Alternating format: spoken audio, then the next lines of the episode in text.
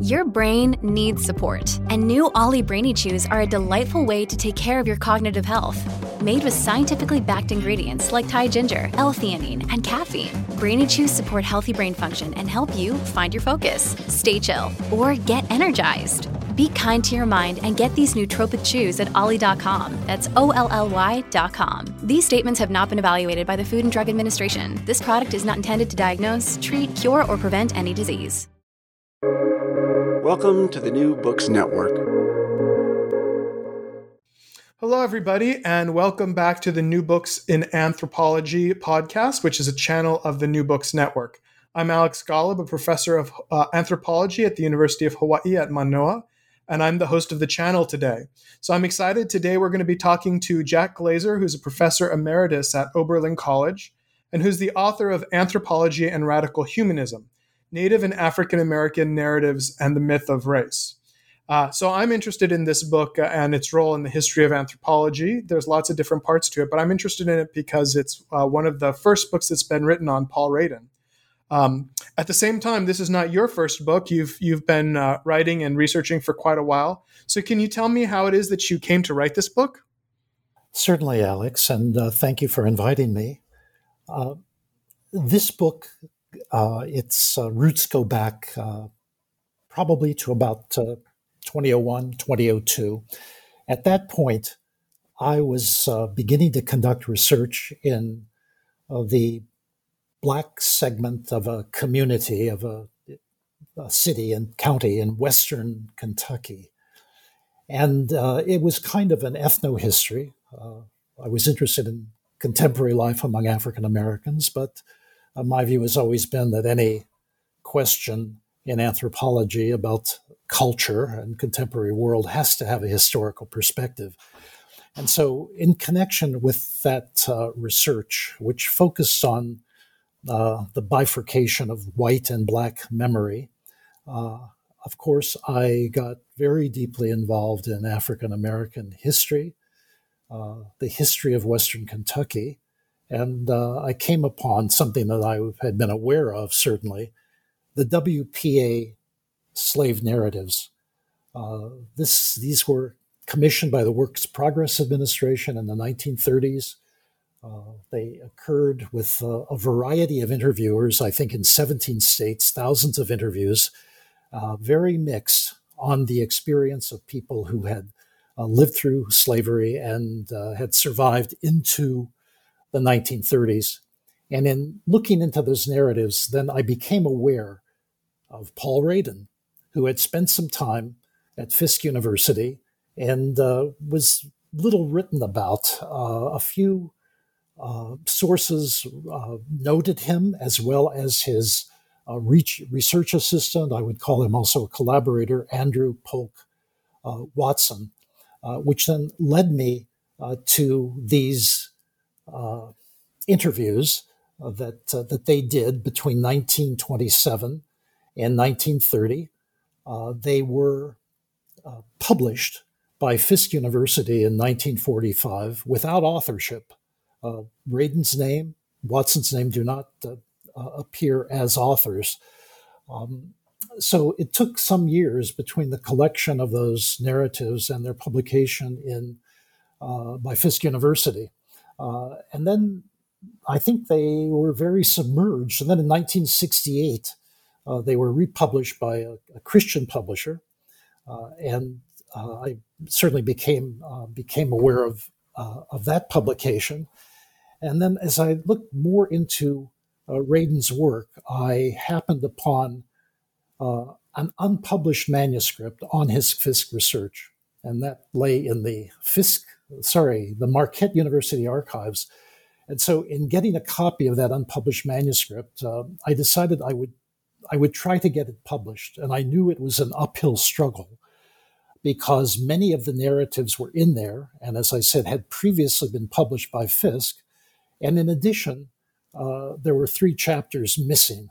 Uh, so I tried to interest a few publishers in it, and uh, without surprise, they said no, they didn't want to uh, they didn't want to take advantage of my willingness to uh, get that particular unpublished book published. And it was a mess. It required a tremendous amount of editing.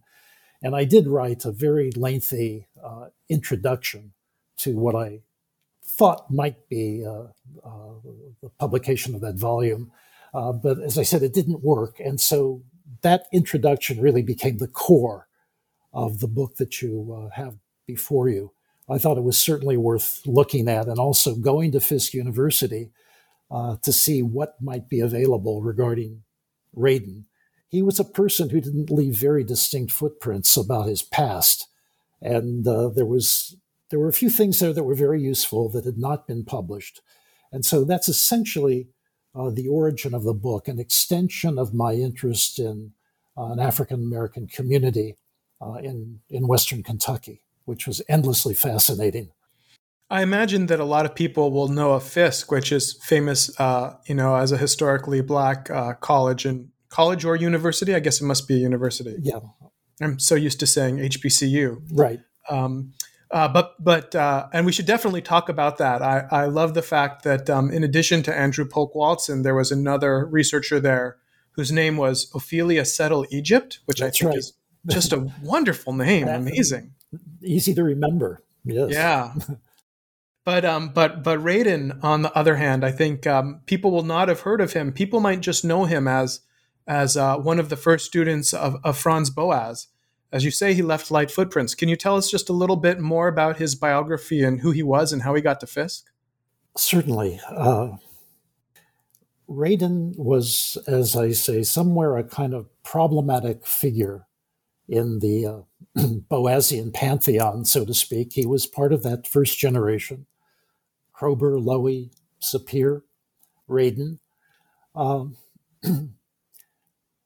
he was uh, a difficult person. Uh, his relationship with uh, other Boasians, and Boas in particular, was very, very fraught. Uh, Radin had a succession of academic appointments, at least seven of them, over the course of his uh, over the course of his life, uh, never having gotten tenure in any of them until finally he got a chair as well as appointment to the the uh, chairmanship of the anthropology department at Brandeis, where, of course, he and Stanley Diamond became uh, very, very well acquainted. Radin had almost nothing but contempt for academic administration. He thought people in the academic world had very narrow minds and he was cultivating a kind of professional and personal alienation. And so uh, he had problems uh, meeting his obligations, even even classes he would frequently he would frequently miss. And as I noted, even at, at Berkeley in the 1960s, late 60s, early 70s, there were a few people still talking about Radin uh, not meeting his classes.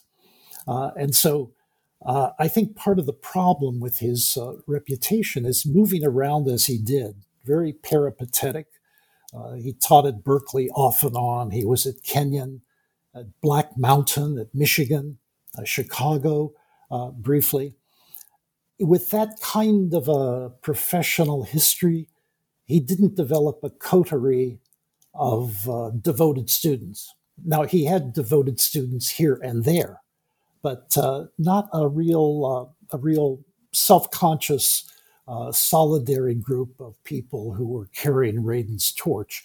And I think that's one of the reasons uh, that we know we know so little about him. Uh, it's also a case that he was pretty uh, lackadaisical about depositing his professional papers. And as you've read in the early in the book, uh, much of what I use, and indeed that unpublished manuscript I mentioned, came into the archives at Marquette purely by uh, by luck, by good fortune. Um, I can say a bit more uh, about how that happened if you'd like, uh, but uh, it was quite a miracle that a lot of these papers actually did uh, did survive. You know, you say that he was difficult and he was lackadaisical. I mean, uh, I wonder if you can tell me a little bit more about his his personality in particular? Was he an did you get a sense that he was an angry person or was he just um, you know sort of careless or i mean uh, i think what, yeah sorry he, I, he, he, he, seems he seems like such a successful academic in terms of his ability to write and do research you know what what i guess what what if you could take us under the what was his personality like in more detail i think uh, from recollections of uh, students who left some documents, as well as uh, his cousins, whom he met in, in Paris. I take it he was a very, very charming guy, uh, a great raconteur. He loved he loved company. I think he he liked performance. He liked to be the center the center stage. Uh, a cousin of his, a young woman in her twenties, uh, with another cousin, came to Paris in the 20s when Radin and Mrs. Radin, Doris, Doris Radin, were there. Radin met them at the station, delighted to see them, and insisted that they stay uh, with the Radins and not in the hotel. Uh, and of course, Radin borrowed money from them. I think his aim was to get the uh, the, the, the hotel costs uh, given to him rather than to the hotel because he was he was often improvident uh, he, he was constantly in need of money. He was on welfare for a while in Berkeley, but this cousin's reflections talk about how uh, enjoyable he was. He took them to the parties on the left bank. She suspects that one of the parties, maybe Picasso or Hemingway, was there. This is circa 1924 or uh, or, or 25. Uh, so, kind of, I called him an improvident bon vivant, uh, constantly in need of money. He's not the kind of person you'd want to loan money to, and you certainly wouldn't want him as a house guest.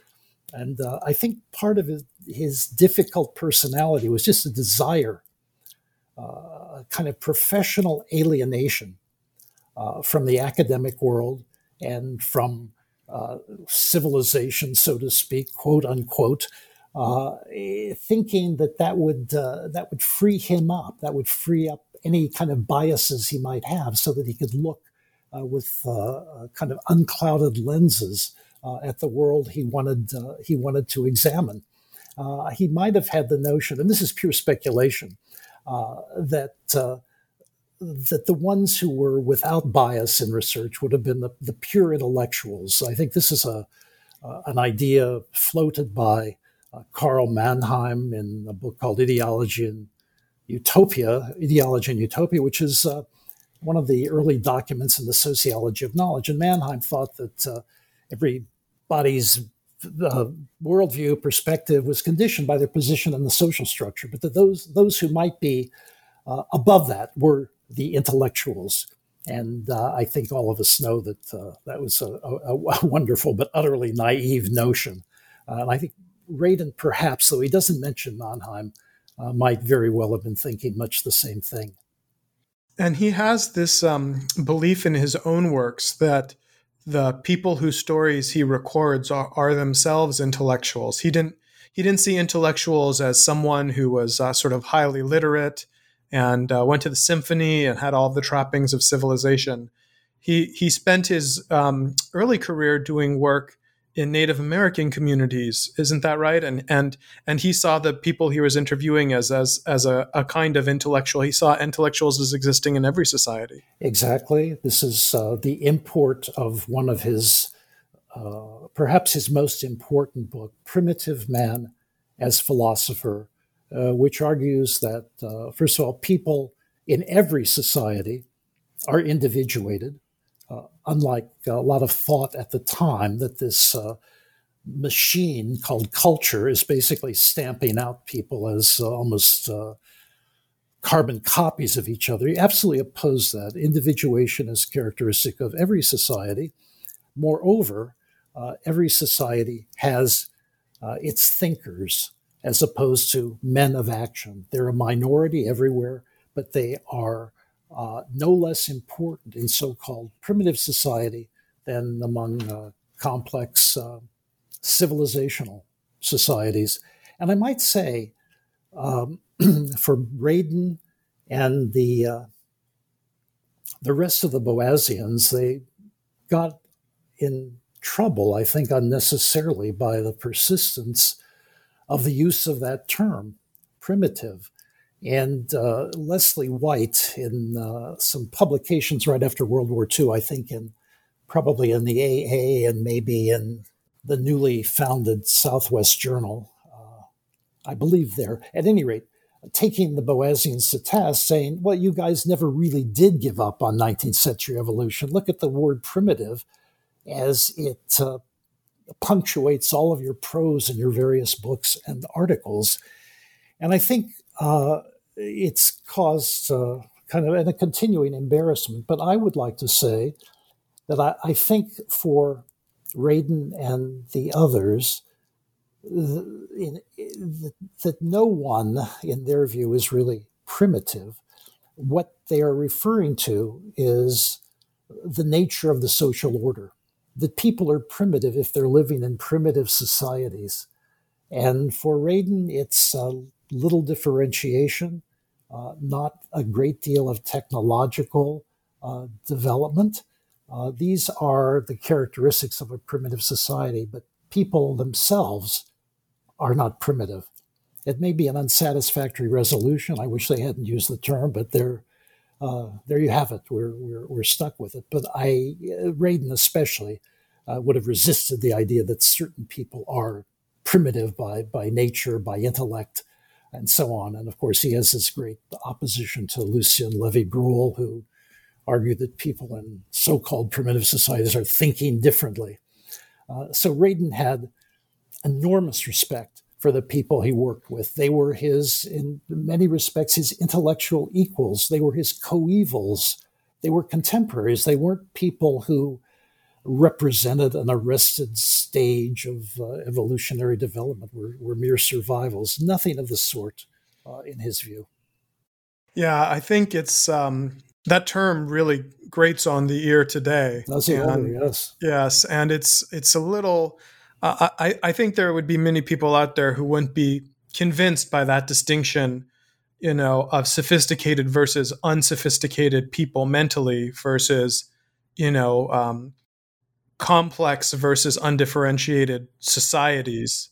Uh, you know, I, I, think I think there'd be many many people out there who would say that the term primitive, uh, the fact that they use that term shows that th- those two distinctions cannot be as easily separated as you might think, and obviously the irony of writing books with names like you know um, the primitive man as philosopher or the mind of primitive man to show that those people were not primitive uh, yeah i don't know it's uh, i think that's a difficult one for many people to to accept i, I understand that uh, i think if you read Radin carefully uh, that is really the basis for what i am uh, trying to trying to say here but uh, yours is a point well taken it it is a tough term. It's uh, part of the legacy of anthropology that hasn't done us any good.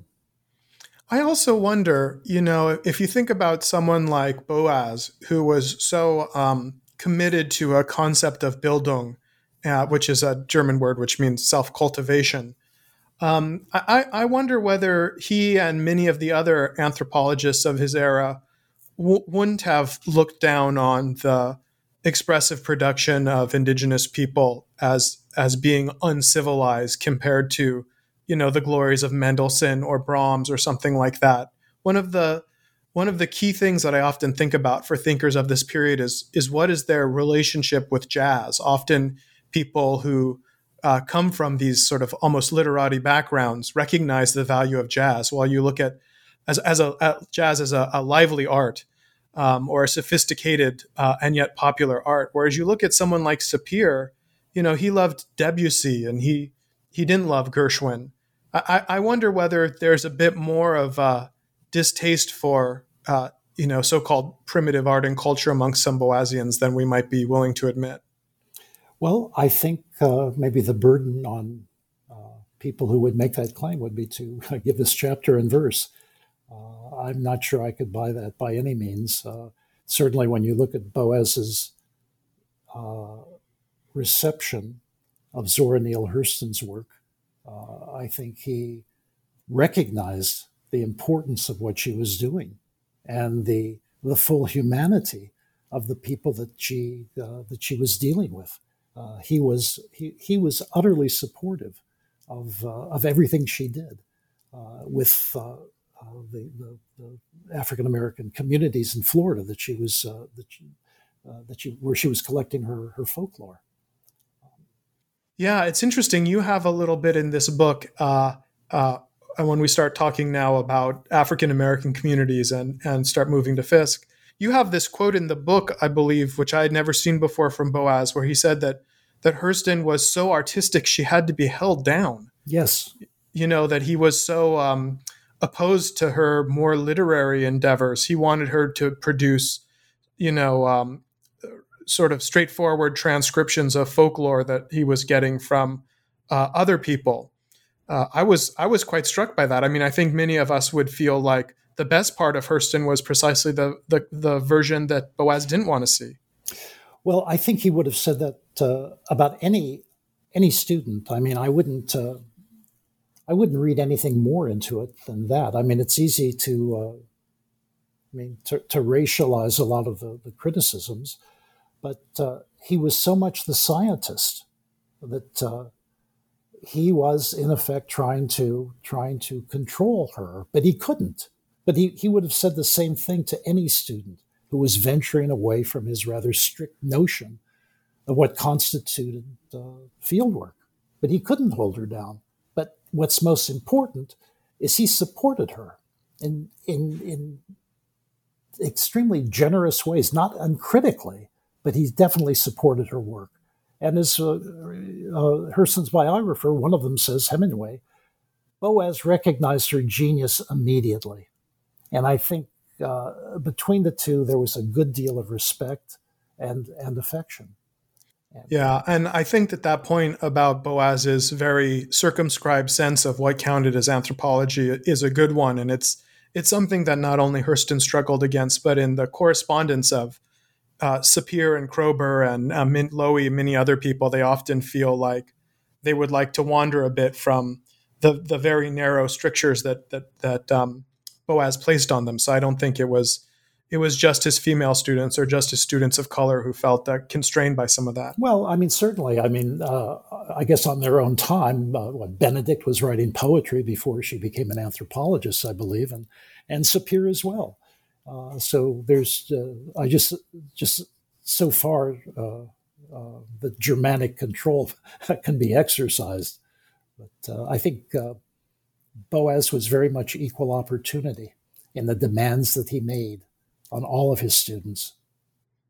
Yes, and you know, as a as an anthropologist, I'm very familiar with him as a, a successful academic entrepreneur.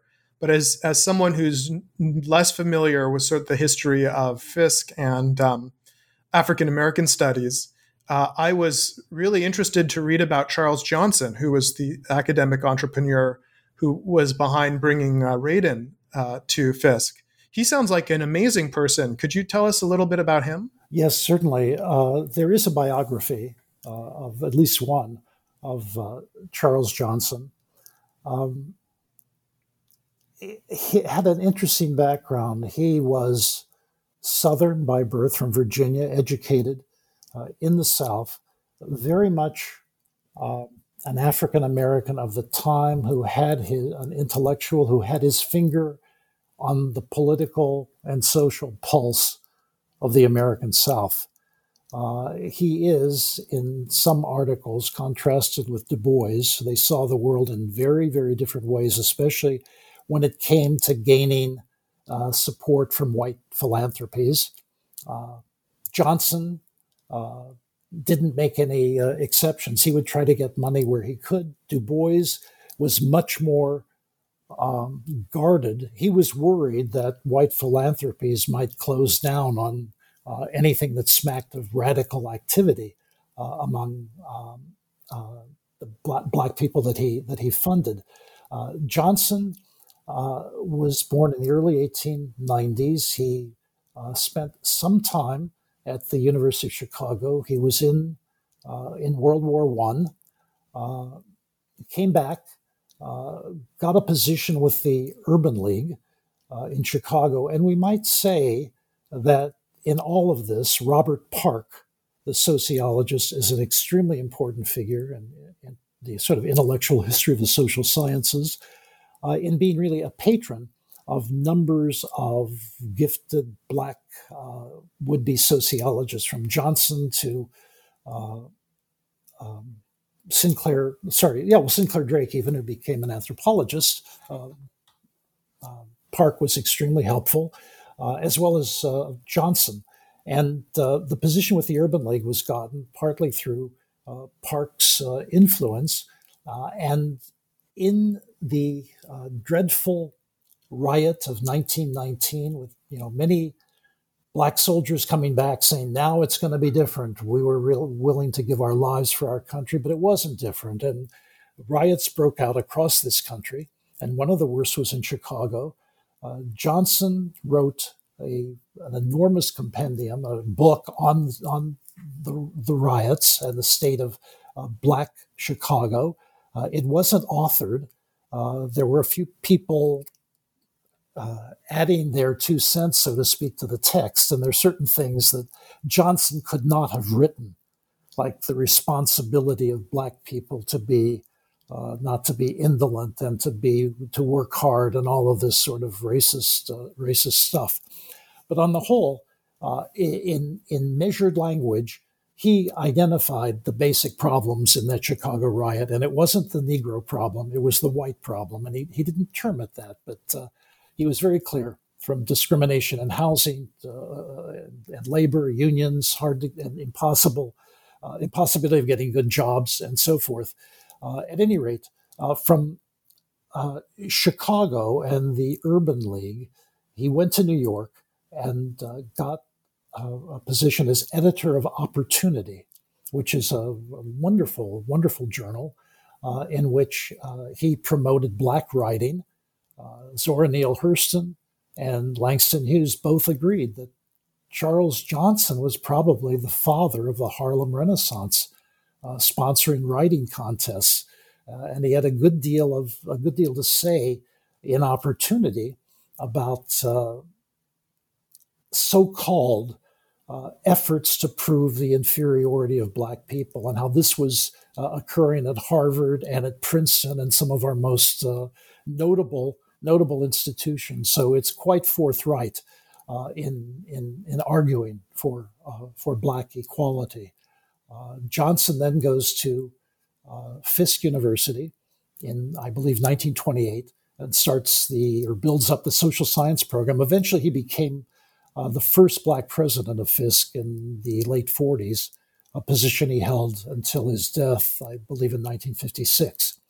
Uh, but when he was there, actually, Radin uh, got to Fisk before Johnson. Radin was there in 1927, uh, hired or paid for by the uh, Laura Spelman Rockefeller Memorial for for uh, at least three years, and then Johnson and then Johnson arrived and started building up the social science program with a very interesting um, multiracial group of, of scholars you know, Ruth Landes and uh, uh, you know many others. Hortense Powdermaker was there for uh, for a while. I can't think of another, the the other name; it slipped off my mind. but it was a, a, a, very dynamic group, and Charles Johnson himself. Uh, was an active sociologist and wrote a very, very important book called Shadow of the Plantation uh, about the uh, essentially the legacy of sharecropping and uh, black exploitation in the rural areas uh, after slavery. You know, um, I think many people might not be familiar with Ruth Landes, and to the extent they're familiar with Hortense Powdermaker, I think it's because she she's another person with an incredible name. Yes, but um, but uh, uh, Landes was another Boasian, and uh, like Radin, she originally started doing work in um, North America and uh, I believe Powdermaker was uh, was an American who ended up going abroad to um, to England before returning back. I believe she was at Yale at some point, associated with Sapir when he was there. So there was a there was a there was a fair interaction at Fisk then between anthropologists and um, and uh, Charles Johnson and Ophelia Settle Egypt, Andrew Polk Watson, and these other people. Certainly true, and uh, of course, in those years, the place that was most notable for the study of race relations was uh, the University of Chicago. Uh, and Fisk, unfortunately, is overshadowed, and it shouldn't be. That was one of the great places for studying uh, race relations. And I will just to add some more genealogy there. You know, uh, Park, uh, his I believe his grandson was Robert Redfield, who helped support uh, people like Katherine Dunham and, and Allison Davis when they were at the University of Chicago. So it seems like um, there's a lot of interactions there, and uh, some of those stories may be less familiar to some people. I think I might be wrong. We will have to check this off air, but I think Redfield was uh, close, closer, uh, the next generation rather than the grandchild. I think actually he might have been Park's son-in-law. Yeah, I think that's right. He married Park's daughter. That's right, and uh, there are some other interesting connections. Um, um, I think that Oscar Lewis might have married the daughter of Robert Redfield. uh, maybe I have that wrong, or there's there's some kind of kinship connection, I believe, between Redfield and uh, and Lewis. Well, um, you know, Radcliffe Brown spent some time at Chicago, and one of his great students was W. Lloyd Warner, who was very supportive of um, many of these scholars, in- including Allison Davis, uh, Sinclair Drake, some of these other people that you've mentioned. St. Clair, I yeah. should say, excuse me. Yeah. yeah. and of course, he was uh, uh, Allison, uh, Allison Davis, uh, like uh, Hortense Powdermaker, anthropologists of the time, but not directly Boasians. I know I, I believe that uh, Powdermaker got her degree at the London School of Economics. She had studied uh, actually with Malinowski, and I guess Allison Davis probably as well. Uh, so they were they were kind of social anthropologists uh, more than kind of the American cultural variety. Yeah, I think you know you mentioned Johnson's work as a sociologist. I suppose in some sense, for many of these people, the similarity between anthropology and sociology that social, social anthropological vision must have had good fit. Although at the same time, you know, Radin's focus on collecting oral history definitely worked well with uh, with the project at Fisk. Unquestionably, that was the case.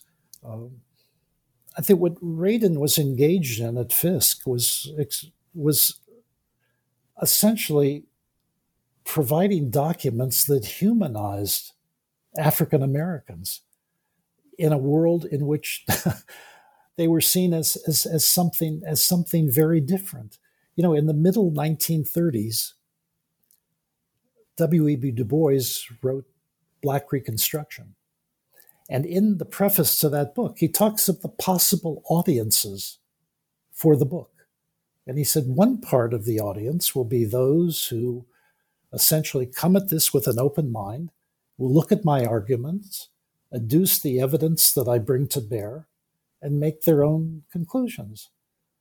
The other segment, and I don't know if he gives percentages, but from what we know, it was very high, of people uh, 70 years, so approximately uh, 75 years after uh, the Civil War, who questioned emancipation, who, who still saw black people in natural terms as a kind of savage remnant of Africa. And he said, no amount of argumentation on my part is going to change their mind at all. And uh, that book is really uh, part, I think, of a whole movement from Carter Woodson forward to rewrite Black history. As I said, that Woodson and his uh, his colleagues were really uh, declaring a kind of independence from the American history profession. Um, the dominant figures of the time in history, uh, U.B. Phillips and uh, William Dunning, uh, the whole Dunning school, which comes out of Columbia. Dunning was a Southerner, descendant of slaveholders, a terrible racist, giving, and he he became kind of the definitive figure in the interpretation of the Civil War and Reconstruction and the post-Reconstruction era, and he influenced uh, historians across the country. Uh, it's very appalling. Even someone like Henry Steele Commager, a Northern historian, buys into the Dunning view of what Reconstruction was like in South Carolina, down to the, the need for white people to reemerge to save the state from the savagery of these people who are the men who are lusting after white women. It's quite extraordinary. And that's so, a that's a northern historian. So the um, oral history project that Radin and uh, Watson worked on, that was a very different project. Can you tell me a little bit about their field work and uh, what their relationship? I guess Egypt was working slightly before them. What what what concretely happened in that research project? Yes. Uh, well, I would say that when when Radin arrived, the Ophelia Settle Egypt project was underway, with uh, Fisk students and uh, herself interviewing uh, people who had lived through slavery. The work of Watson and Radin uh, began with his uh, coming to Fisk in 1927, and it consisted of the uh, the collection of life histories. They collected eight of them. Radin did two of them. Watson did did six of them, and in Radin's discussion of those life histories, we get a glimpse of him that is carried forward uh, somewhat uncharacteristic, very generous, very uh, modest about his own his own work. And this is a man who was not much given to modesty. But of the eight life histories, the two that Radin collected are the most detailed and the most really fully developed. Uh, the ones that Watson did six of them, and two of them remain unpublished. Six of them were, uh, you know, much shorter the informants were not nearly as uh, as fluent as Radin's informants. And as I say, at first blush, you would think, okay, here's Radin. Uh, years before, vast experience among the Winnebago. He published Crashing Thunder, a landmark in anthropology, stimulating others to do a life history work. So you would take it, you would chalk it up to Radin's, uh, experience and Watson's relative inexperience. Radin generously said, I happen to be fortunate in, in collecting from these two gentlemen. And if Watson had those men as his informants, his, his uh, life history materials would be as extensive as my own. And likewise, had I interviewed those whom Watson interviewed, I probably would have come up with equally thin uh, texts. So it's really it's really quite generous. Uh, the conversion narratives uh, were something of, an, of, another matter. Watson collected all of those. Uh, Radin accompanied him on some of the interviews. On others, Watson did it by uh, by himself. And it's very clear Radin could not have done this work uh, without without Watson or uh, an equally gifted uh, student at, at Fisk. Watson is so much the collaborator of this project. Uh, and, you know, Watson essentially was from, ten- from Middle Tennessee, from Franklin, uh, not too far south of, of Nashville. Uh, rather different upbringing, more middle class than a lot of his informants who were part of what he would later call the primitive Baptist church, with a lot of shouting and emotional display and so forth. That wasn't Watson's background. But as a a well trained and sensitive anthropologist, he was determined to try to understand people's experiences that were not that were not his own.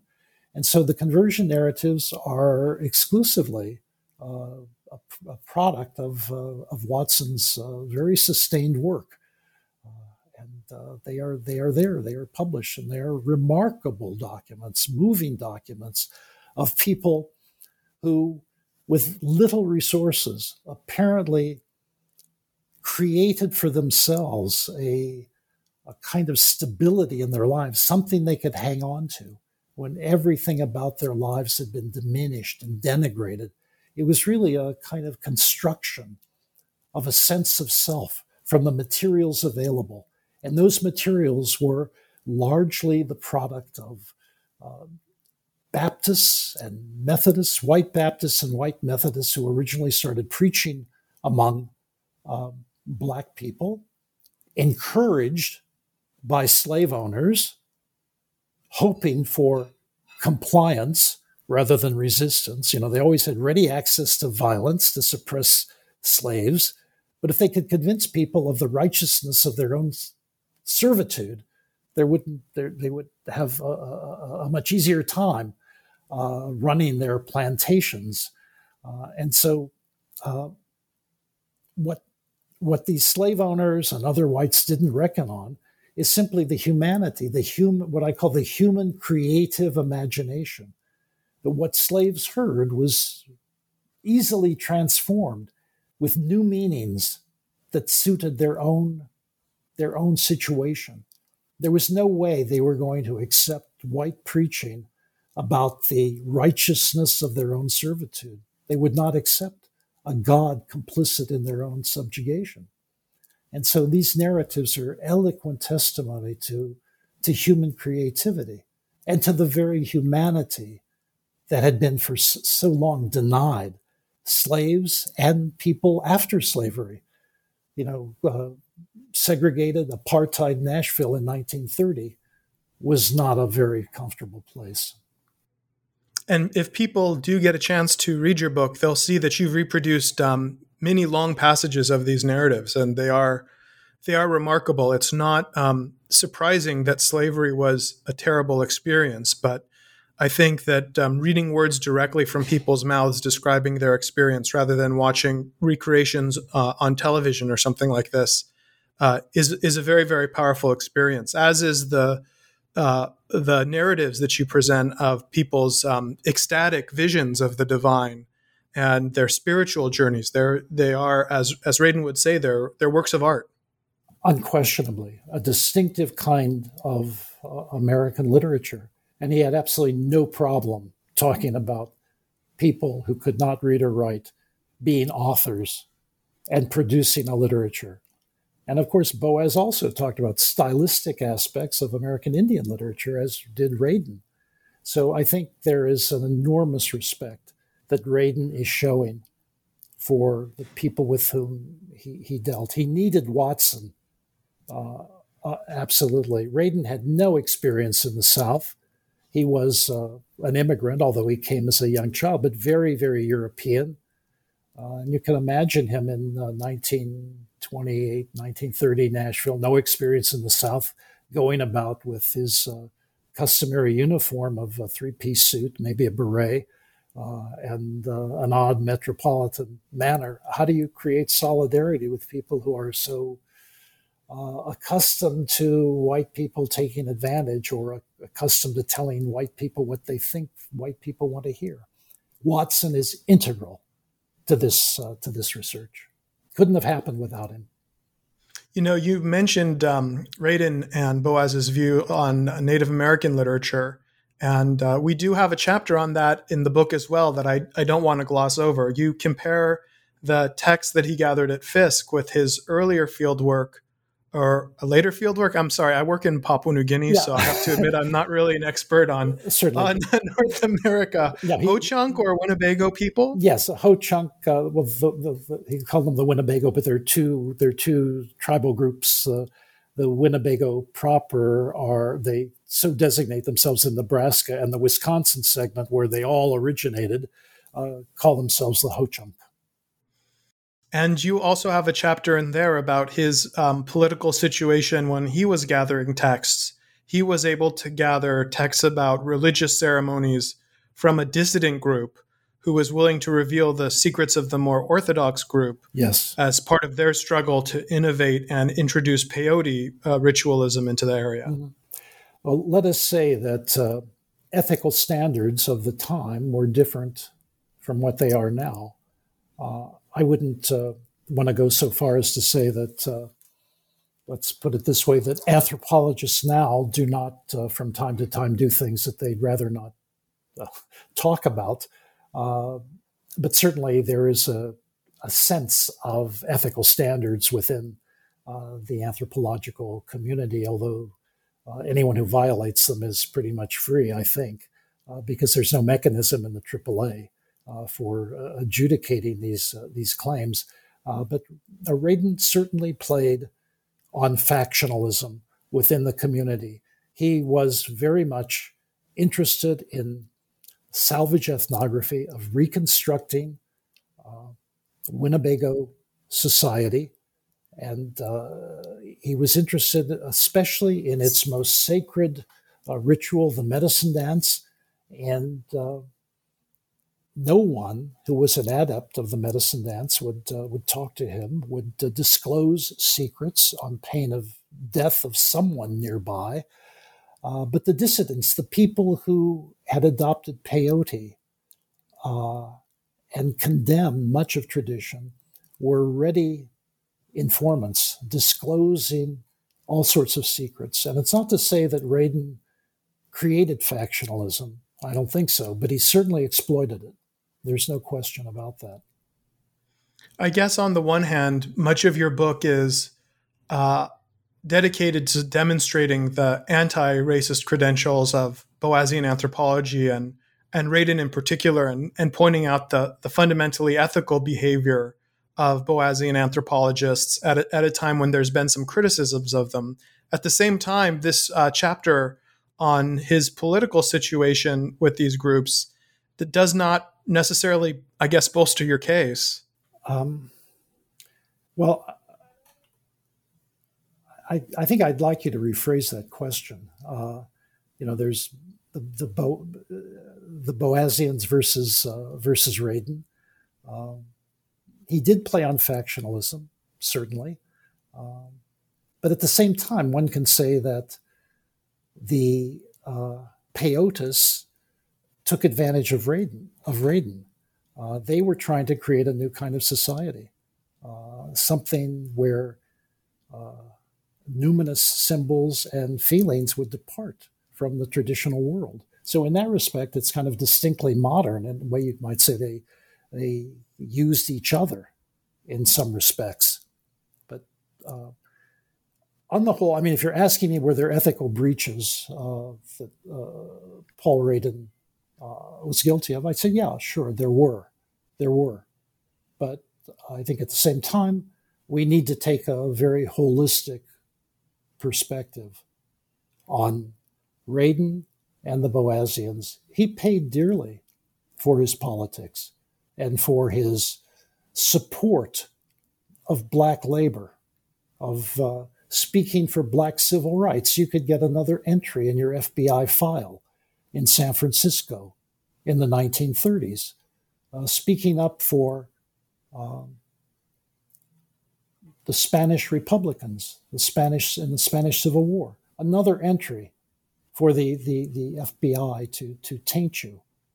And uh, there was, there was a, a, great deal of courage there. You might say it too for Boas. I mean, people will have to explain this.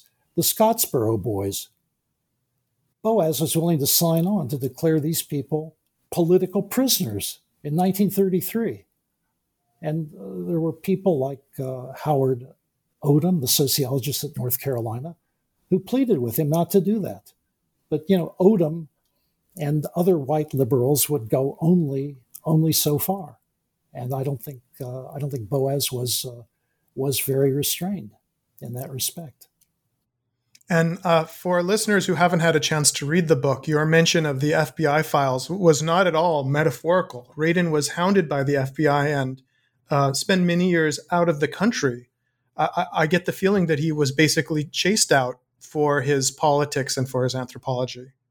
That was there were probably push and pull factors. I mean, there was one letter that turned up where uh, in a particularly uh, fearful mode, asks an ethnomusicologist whose parents had a, a ranch near Fresno if he went out there, if they would hide him if the FBI came looking for him.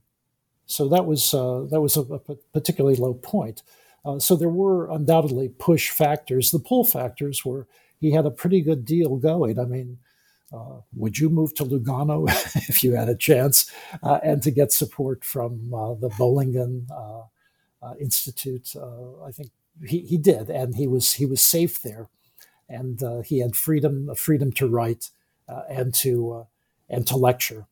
Uh, one wishes, as a historian of anthropology, that his that he was more careful with his records because there are whole parts of his uh, his story that are just uh, blank. And one of the most intriguing for me is that he spent time at Cambridge and actually dedicated uh, Crashing Thunder to W.H.R. Rivers. Hmm. And I think, what what could their relationship have been? You know, Radin was deeply interested in psychology. Uh, even though he was uh, associated with Jung, he didn't have much. He didn't have any sympathy for what uh, Jung was doing.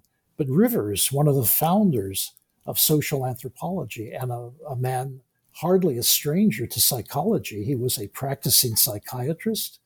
Uh, one could read the wonderful book uh, Regeneration about his uh, a novel about Rivers' work uh, with with shattered the shattered psyches of British soldiers in uh, in World War One. Uh, uh, I'm trying to think of the author now. Pat. Pat Barker. Pat Barker. Thank you. It's part of a trilogy, and some of it is set in Melanesia, so I, I do know that part. Yeah. Very very good. Yeah, yeah, it's a fine book. At any rate, one wonders what went on there, and we just we just don't know. You know, you mentioned that Radin was persecuted by the FBI, and and um, he was not the only one. You know, there are books that have been written. David Price has, has written on this uh, yes, extensively. Exactly. Yeah, you. I wonder, and he and you also talk about how he was not able to fit in institutionally. I wonder whether there was a version of anthropology that was born in the 1920s and the 1930s when anthropology that got started in the United States in its sort of modern version um, which could have flourished and would have looked would would have been looked upon very kindly by uh, contemporary people who are interested in combining activism with anthropology, but because it was impossible in the 1930s, it it, it just never happened. Yeah, well, uh, I guess one could ask the question of what exactly is activism. I mean, couldn't one consider what consider uh, the work of Boas and Radin and others at really great personal risk in talking about the fallacy of racial determinism. I mean, that that is uh, certainly a, a, kind of activism, and Radin, Radin paid for it. Um, but I think, you know, I think there's a lot of there's a lot of criticism, of course, of what Boas was doing and this focus on biological race. Great deal of criticism you know, focusing on it. And I think, to me, my way of thinking, some of that criticism is very governed by a kind of presentism. And uh, I think what is needed is a recognition of the situation that Boas faced, of the nature of racial sentiment in this country uh, into the 1930s, that race was destiny to so many people to unravel that, to unpack it, to explode it was uh, understandably a lifelong, a lifelong effort. You know. Um, yeah, well, I think if people are interested in learning more about this, your work is a, an excellent place to begin. You have um, not just an account of Radin and uh, and Watson and Fisk, but a much more general overview of what was happening in this period and how they tie into it. So the book is is scoped a, a, little bit more broadly than just a narrow focus on one or two scholars. I think that's that's one of the strengths of it. Well, thank you. And uh, one of my naysayers uh, was critical of uh, not having the name Paul Radin in the title, and I thought long and hard about that. And uh, I put myself in the shoes of someone well, going to a bookstore when there were bookstores, or let's say going to Amazon and seeing a book in anthropology with Paul Radin in the title and easily going beyond that. In other words, I, I thought it would diminish interest. Uh, uh, and so I, I, ke- I, kept him out of the title, even though the book is substantially about him, although I wouldn't call it a biography. Um, it's, although it's biographical. I should say, I, I, think I've been remiss as an interviewer. That's that's such an interesting point that you've intentionally chosen to to remove his name from the title. I, I think you're right that that does really shape the decision about what the audience and what the subject of the book is. And of course, the title is Anthropology and Radical Humanism. And I feel bad. My first question should have been, what is radical humanism? That's the that's the key word that's in there instead of Paul Radin. Can you tell me a little bit about that, or perhaps we've already discussed it? No, we haven't, and I'm, I'm glad you asked. um, radical humanism for uh, Paul Radin was um, the notion that the human document is crucial, that he did not want to abstract from the testimony of various people to create a model, let's say, of culture. And uh, his perspective uh, is made very clear in a 1933 book called Method and Theory and Ethnology, in which he, you know, it's amazing these people could still remain friendly, in which he takes to task uh, uh Sapir and Kroeber and others. Well, Kroeber and Radin had a had a fraught relationship. Sapir and uh, Radin were were very good friends, but basically, uh, Radin was very much opposed to the Bo- Boasians who were trying to te- treat cultural data as if it were uh, similar to natural science data of abstracting uh, little bits and pieces here in the interests of uh, recreating some kind of historical picture of the of the planes of trait distributions, age area hypotheses, and so forth. He said, "You can't you you can't do that. It's turning people into into marionettes." Uh, and instead, uh, a, a, humanistic anthropology cannot abstract from the testimony of particular individuals. Uh, it's much more allied with with literature and with history than it is with natural than it is with natural science. Uh, so he is certainly uh, the radical humanist. He doesn't build models. He doesn't create generalizations. Uh, in, a, in many respects, he's a he's a documentarian uh, of making uh, explicit the actual words of, uh, of, of, of, people telling their own stories, not editing out. But this is it. This is who they are. Uh, this is what, what I, am referring to as radical humanism. He did it among the, the, the Winnebago uh, with life histories and certainly in, uh, in, in Nashville. Uh, in Nashville, he found it so important. He, he, actually said, The words of these people are most important, more important than my own. and uh, that's a very unusual statement for a man like Radin. Yeah, I think it's I think it's an unusual statement for anyone to be able to get out of the way of the people whose stories you're trying to tell and um, let them let them tell it themselves. That's that's quite something. Yep, absolutely true. Well, uh, I've taken up a lot of your time, uh, and thank you very much for this interview. So I'm going to let you go. But um, before we do that, can you tell me what you're working on now? Is there going to be more research on this topic? Well, I have a again another manuscript of Paul Radin's uh, with that uh, problematic title, "The Nature of Primitive Religion," never published. Uh, and he was working on it, uh, I think, most recently in 1939. And it's published about two years after his other well known book, Primitive Religion. And uh, he doesn't give the reader much, uh, much of a hint. He said, uh, anything that is in this book that isn't in primitive religion, well, this is my final word and this is the one you should believe. So I'm looking at that to see if there's anything worth uh, publishing about the change from one book uh, to uh, to the other. Uh, but in the bigger scheme of things, and you're right about the first thing you said. A lot of you know, you know, people you talk to, they publish a book and they're not real sure of what's next. Uh, I can I can certainly understand that because you, you're sort of in the afterglow uh, of your publication and you don't want to think about much else. Um, but I have been thinking about it because my timing was exquisite. This book came out when the coronavirus came out, and uh, it uh, distracted a lot of a lot of people. But I am thinking uh, of a kind of retrospective view of my three uh, major research field experiences, first in East Africa, uh, secondly, in the Midwest among uh, particularly American Jewish immigrants, and then thirdly, among African Americans in Western Kentucky, a kind of retrospective on the value of ethnography. You know, there, there was a time when the ethnographer in anthropology was much more esteemed than the theorist. Uh, it was just the opposite in sociology. And uh, various anthropologists have said, like Robert Murphy, whom I admire greatly, you know, the, the, the, the theory comes and goes, but the ethnography is always there. And this is what we should be valuing.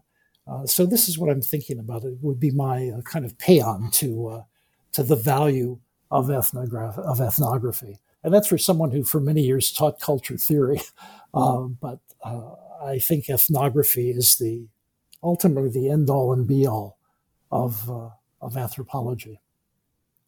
Well, I think that that's a very Radin-esque sentiment. So yeah. I look forward to uh, to seeing that that project uh, come to fruition.